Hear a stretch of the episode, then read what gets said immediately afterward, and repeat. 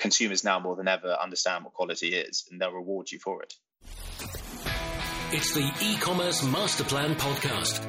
Here to help you solve your marketing problems and grow your e-commerce business. Cutting through the hype to bring you inspiration and advice from the e-commerce sector and beyond. Here's your host, Chloe Thomas. Hello and welcome. It's great to have you here. Thank you for hitting play and choosing to listen to one of our inspiring guests. And read this guest, huge thanks to Daniel Parrick Hill from Flair and our guest in episode 468 for introducing us to this brilliant guest. Thank you, Daniel. Now, in this episode, we're talking to someone who's uh, almost two years into their business journey, and they've had a really good start with a very seasonal product layered on lots of sustainability, learned an awful lot, and he's going to be sharing kind of their journey so far, including the marketing method he would never do again, and the one that's been absolutely awesome for them over the last few months. Probably a couple of surprises coming for you all in those two as well. Before we meet our guest, I just want to tell you all about a podcast I've been enjoying recently. It's called Upflip. 80% of new businesses fail, and Upflip is on a mission to flip that script by connecting business owners and entrepreneurs with the knowledge they need not to just survive, but to thrive. On the Upflip podcast, you'll hear interviews with real business owners who share the tried and true strategies and insights that help them turn their ideas into profitable businesses. If you're looking for actionable, practical business advice, you'll find it on the Upflip podcast. Right, here we go. And please remember to listen right to the end of the episode so you don't miss out on my guest's brilliant top tips, really good in this episode. Oh, I mean, they're good in every episode, they are really good in this episode, and my own take on this episode. If your tech stack is becoming a bottleneck to growth, it's time to replatform, and you should check out Shopline. Shopline is the modern commerce platform that's disrupting Europe as one of Asia's leading e commerce platforms. Whether your bottleneck is setting up more sales channels like social commerce or expanding to new markets globally, Shopline takes care of everything from store setups, checkouts, and payments to logistics and more. With single click migration and out of the box tools, they're there to help. The best part about it, you don't need to pay until your site is live. Here in the UK, they power brands like In the Style and Everything £5. Whilst in Asia, they're the platform of choice for huge brands like Lego and Muji. If you want to scale, it's time to book your free trial or have a chat with one of the Shopline team. Find out what Shopline could do for you via ecmp.info forward slash shopline. That's ecmp.info forward slash S H O P L I N E. Are you part of the free Chloe's e commerce club? Why not? It's my free online club where the whole e commerce master plan audience can come together. It's all about helping you improve your e commerce business, solving your marketing challenges, getting advice from other retailers who are facing the same challenges as you right now. And yes, I will personally be hanging out in the club Monday to Friday to help you too, which makes it the only place where you can get my help one on one. It really is a club all about you and supporting your business. Come on and join me now. Just just go to ecmp.info forward slash club. It's totally free to join. So come on, join me and hundreds of our listeners at ecmp.info forward slash club. And now to introduce our special guest.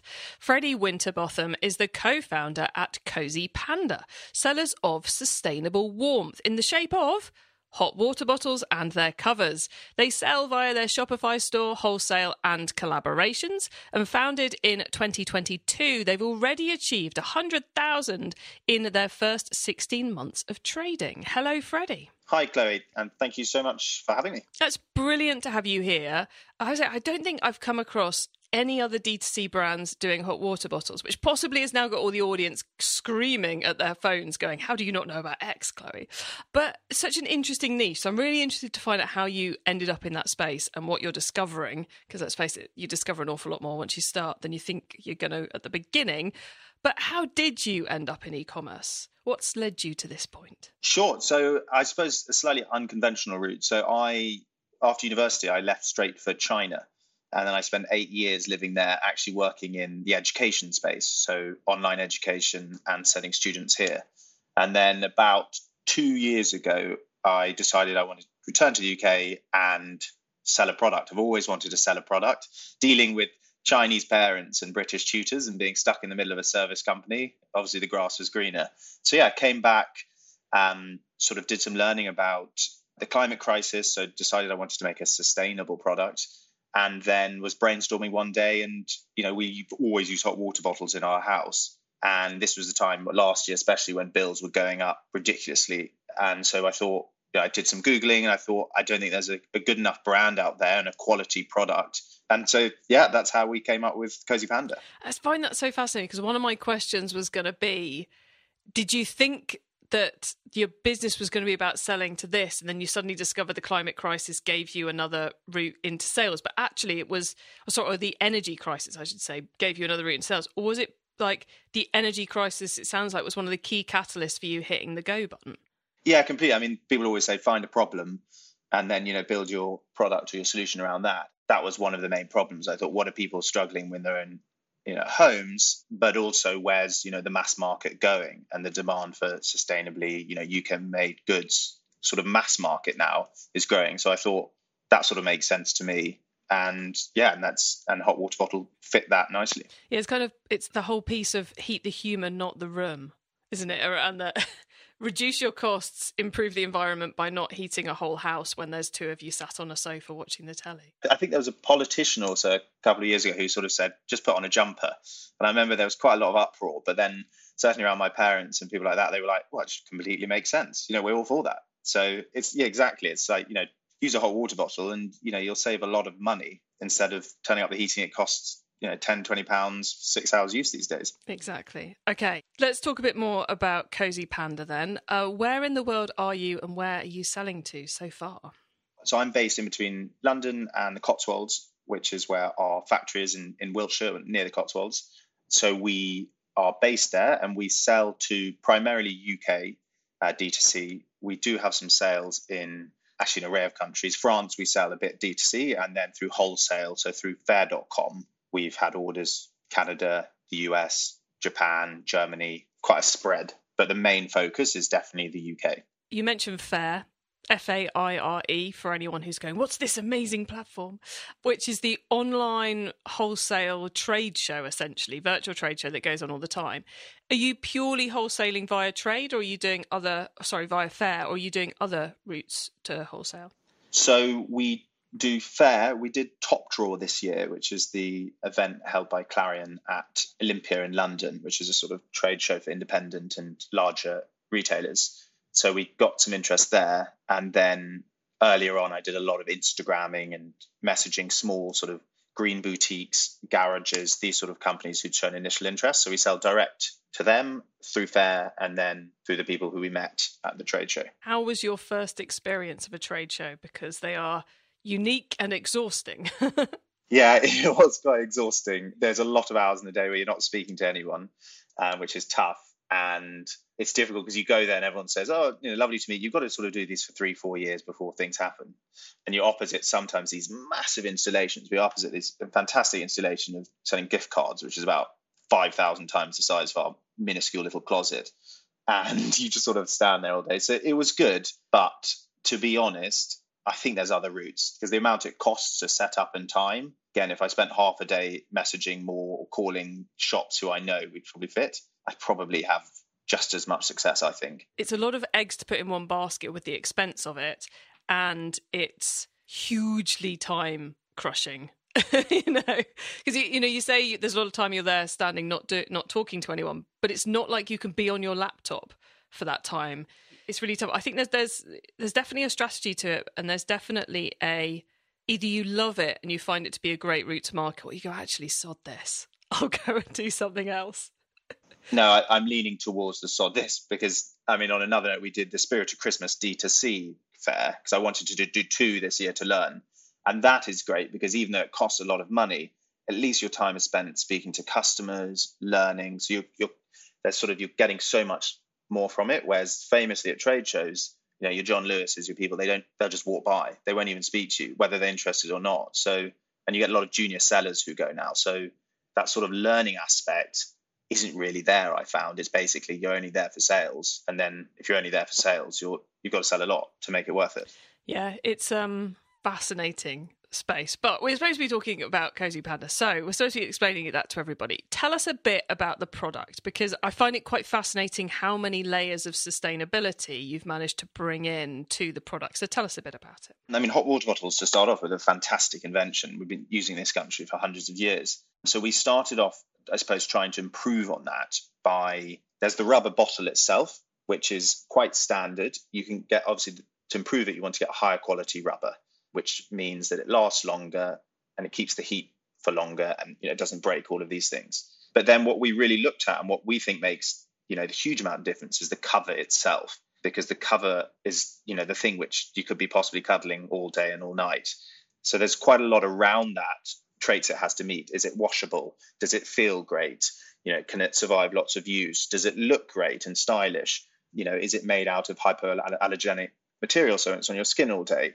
It's really nice. So that's where I saw the real gap. I found that there wasn't really much attention being put on the covers. And so that's what we've really focused on developing better covers. And we'll get into the covers in a minute, but you mentioned you have your manufacturing site down in Wiltshire. Are you manufacturing the bottles and manufacturing the covers? No, so unfortunately not yet. So unfortunately, no rubber bottles are manufactured in the UK anymore, which it sounds frustrating, but then you know, well, I suppose once you look into it, rubber trees are obviously not natural to this country. So really, they're Sri Lanka and China. So the fact that it's made next to the trees, actually, in terms of environmentally transport, makes sense. But I mean, I've got a pipe dream. I, I asked an engineer whether I could make hot water bottles out of old rubber tires, which makes sense to a layman, but they sort of laughed at me and said, "Yeah, completely different type of rubber, blah blah blah." But um, you know, I, well, down the line, I would quite like to shift the production of the material uh, of the bottles to the UK, but again, the quality is much better then, and they're actually growing there, the trees. So that sort of makes sense. Yeah, you avoid that whole grown in one country, shipped to another to be processed a bit, shipped to another to be processed a bit, shipped again, and it's yeah, that makes total sense. So, so it's the Wiltshire team are doing your covers. So you've gone to quite some lengths, both to make the covers brilliant and to make the covers sustainable. I think you're using a lot of dead stock, which is a huge problem in the fashion industry one thing I wanted to also make for all our materials and the covers, and comes at a great expense, is that they're sustainable in some way. So we've got our sort of more natural materials, so our organic cotton, bamboo, and then we go for our slightly more funky sustainable materials, which, for example, our Eco Teddy, which is our bestseller, which is made from recycled plastic and recycled plastic bottles. And then we've got our dead stock. So I found a big storage place in Tunbridge in Kent, which is connected to a, a greater place in, in Italy. And they basically take loads of fashion dead stock and you just go there. It's great. I just went there one day, felt about 4,000 different materials in a room, like that, like that, don't like, like, like, like. And, you know, then took about 40, tested about 10, and then chose from that what not just looks great, but works great as a cover material. Brilliant. And I suppose that if you're using dead stock, you get that opportunity of um, sell through and limited edition and all that kind of thing because it being dead stock, there's only a limited supply of it anyway yeah, that's a benefit which we, we definitely try and trump. And like next year, looking ahead, I think I'll do a lot more limited edition and probably slightly nicer, more expensive materials. You know, recycled cashmere, recycled wool from Scotland, etc. Very cool. Okay, and what does your team look like? Obviously, very early stage, but you've got people doing manufacturing. There's you. What does the rest of the team look like, and what are they doing? Sure. So we've got my co-founder Dan, who is great. So Dan is mostly taking care of a lot of the logistics, the fulfillment. We have a fulfillment center now, making sure those work, as, as well as helping me with branding. And then everything else is pretty much me. And Unfair to Dan, Dan does a huge amount, but um, between us, we we do pretty much everything. I wanted to make this very lean from the start because especially when you're starting off, and I'm sure lots of other listeners have had this, you're bombarded with you know, you need this 400 pound thing, you need this app, you need this, and suddenly, you, you know, you can get to about 4,000 spending per month pounds for, you know, just add-ons and, you know, services, not even a human and without even realizing whether you should and then they all end up overlapping and you're actually paying for something three times but not even doing it it's very easy to get lost in all of that definitely. So if you're so you're primarily on kind of the marketing and the sales generation then? Yeah so I, i'm sort of product and the marketing and sales which obviously nowadays go very much hand in hand. Our factory in wiltshire they're great we work with them so they've taken a lot of work off our hands and actually manufacturing in the UK has been fantastic because they're so close. So you're not waiting for prototypes for an age, you know, low MOQs. I'll go there in a week and, you know, can we test, can we make this new bottle quickly? And they'll be able to do that. An MOQ being minimum order quantity? Yes, yeah.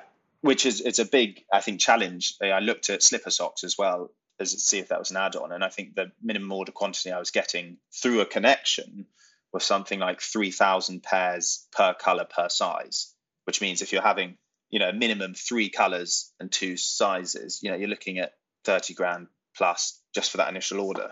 Yeah, it's so important to be agile at those early stages of a business. So you're not tying up all your cash flow in stock, but also so you can quickly respond to what the customer likes, doesn't like, etc. So um, yeah, when if you're onshoring, so much easier to do that than if you're a long way away.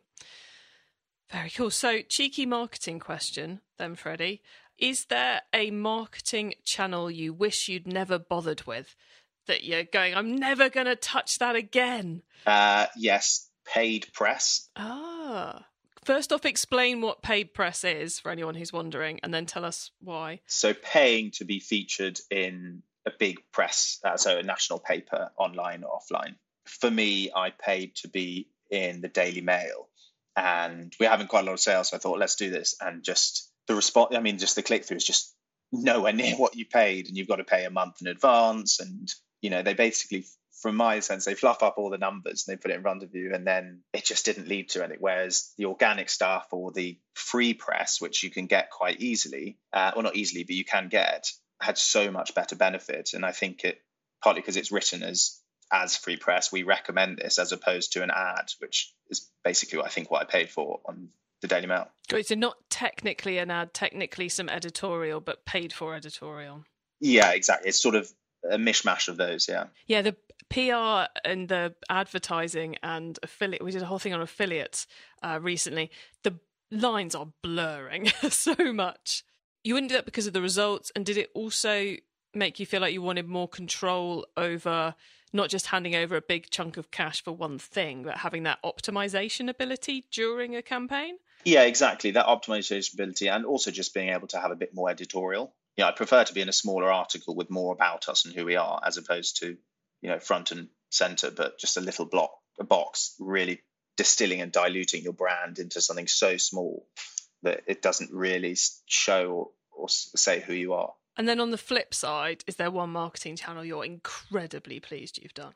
Meta, so Facebook advertising. So the first year I sort of dabbled with it and then quite naively spent some money, spoke to the Facebook expert in inverted commas and didn't have much success probably spent about 200 300 pounds. And so I gave it up. But then this year I took it I sort of started again in November and it just is so powerful. Just the data you get through the click through the sales and so I wish I'd started that early and started learning from it. And you're self-managing that at the moment? I am which is is tiring but it's I mean, more and more we see that marketing's just the essence of your brand so much. So being actually in that data, seeing all of that is invaluable. Even if you have plans to outsource something like Facebook ads or Google ads in the future, to have run it yourself and done the optimization and done the legwork and seen what it takes to be successful puts you in such a better position to hire the person who's going to do it for you than just deciding one day. You know, I, I imagine you've learned a huge amount running those ads compared to if you're just going to hire someone, you might fall into a trap of hiring the wrong person. Yeah, no, exactly that. There was quite a lot of noise out there basically saying, you know, Reels are hot this month.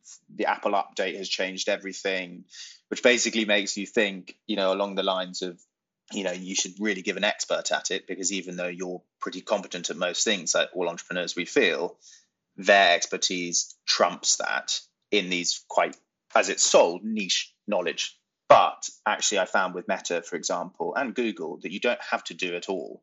Um, you don't have to even advertise on Instagram and Facebook. You don't have to do Reels. So even just doing, you know, some of it, there is a, a route to it. So it's um, and very rewarding, and you get all the data, and you don't have to worry about losing money to the ad agency as well as unsuccessful ads. There are so much to be said for finding the right strategy on those channels. And that does mean not doing a whole load of stuff you could do and really getting good at that. So love that that's working for you, especially as at the moment, you know, you go, oh, Facebook ads are over. So they're not.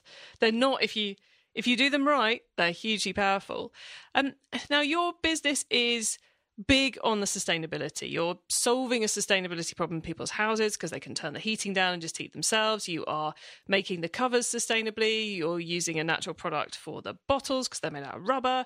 Have you found that that is a big calling card for people wanting to buy one of your hot water bottles, or have you got to use other messaging to bring in the sales? You know, is the customer seeing this as a sustainable product, or are they seeing this as a solution to a different type of problem?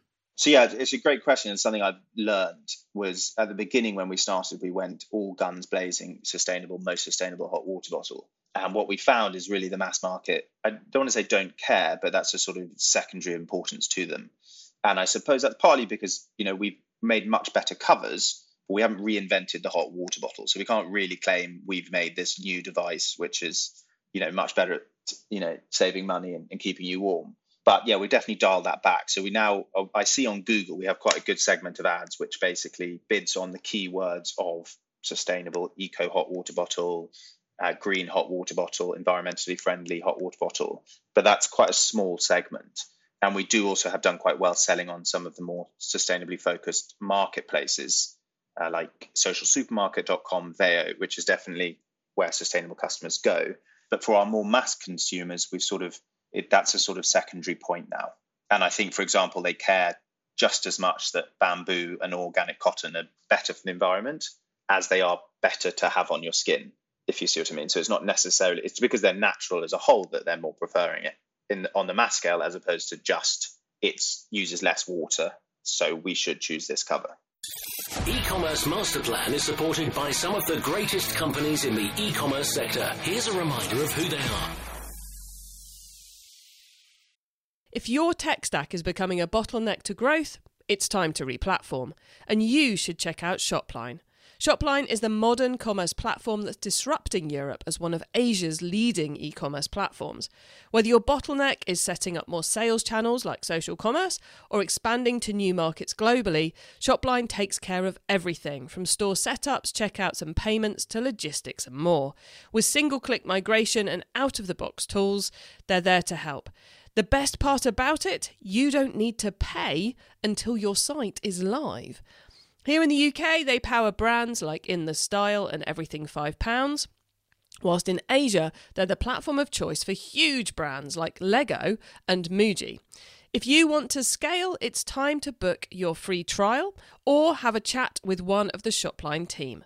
Find out what Shopline could do for you via ecmp.info forward slash shopline. That's ecmp.info forward slash S H O P L I N E. Are you part of the free Chloe's e commerce club? Why not?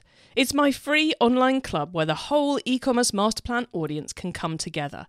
It's all about helping you improve your e commerce business, solving your marketing challenges, getting advice from other retailers who are facing the same challenges as you right now.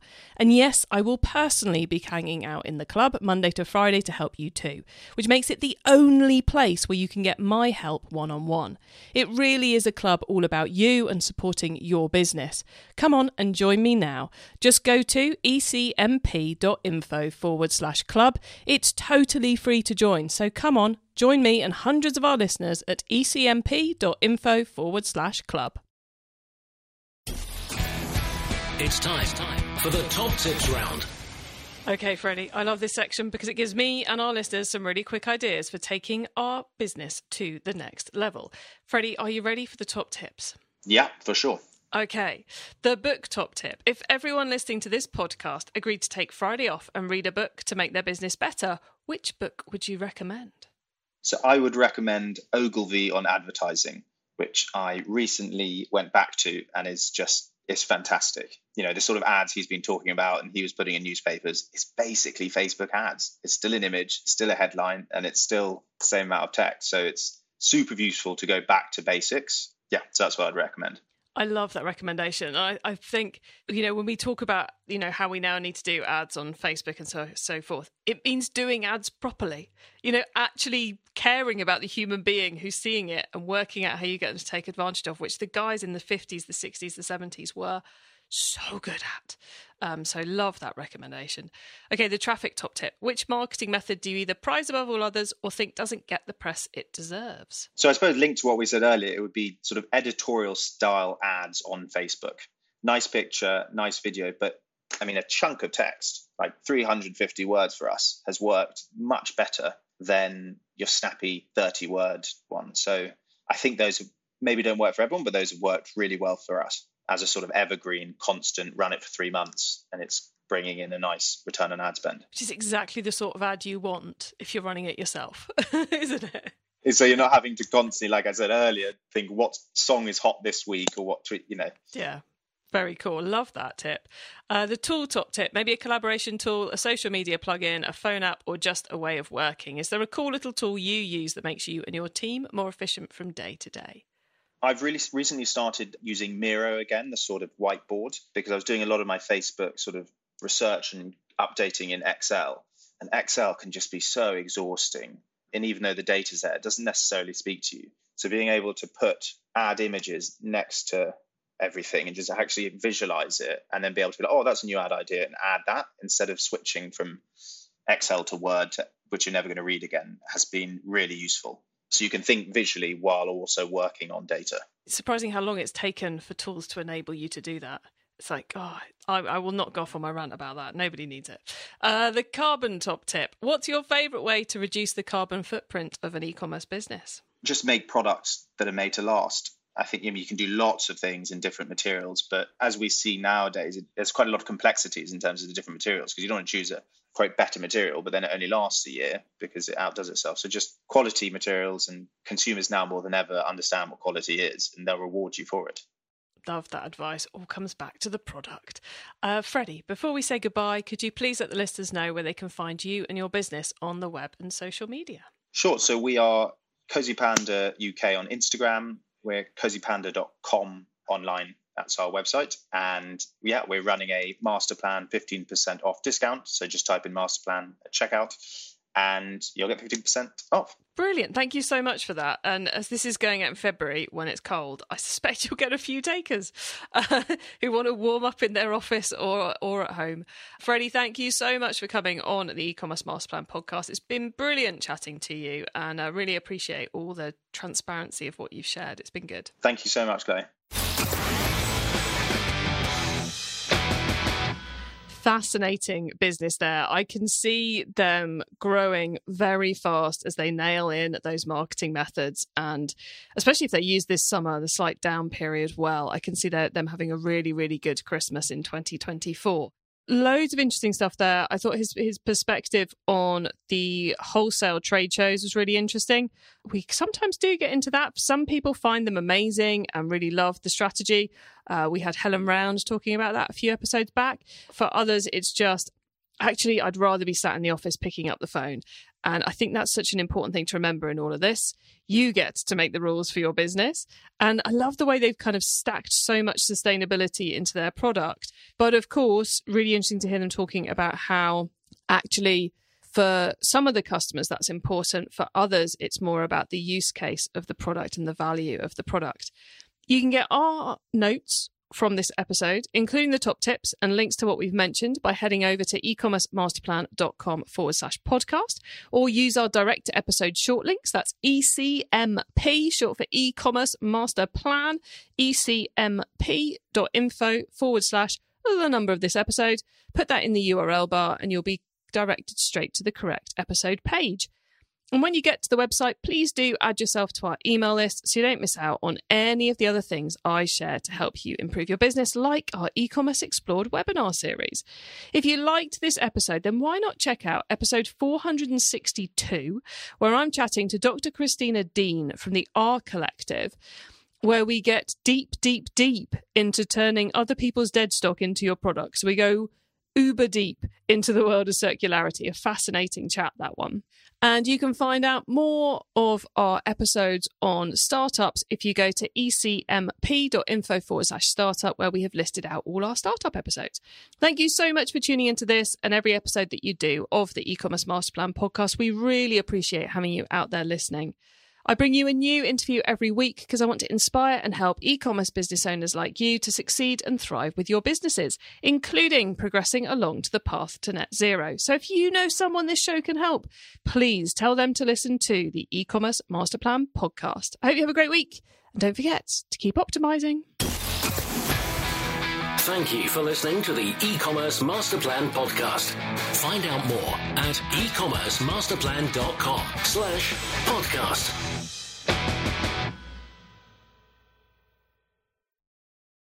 If your tech stack is becoming a bottleneck to growth, it's time to replatform, and you should check out Shopline. Shopline is the modern commerce platform that's disrupting Europe as one of Asia's leading e commerce platforms. Whether your bottleneck is setting up more sales channels like social commerce or expanding to new markets globally, Shopline takes care of everything from store setups, checkouts, and payments to logistics and more. With single click migration and out of the box tools, they're there to help. The best part about it, you don't need to pay until your site is live.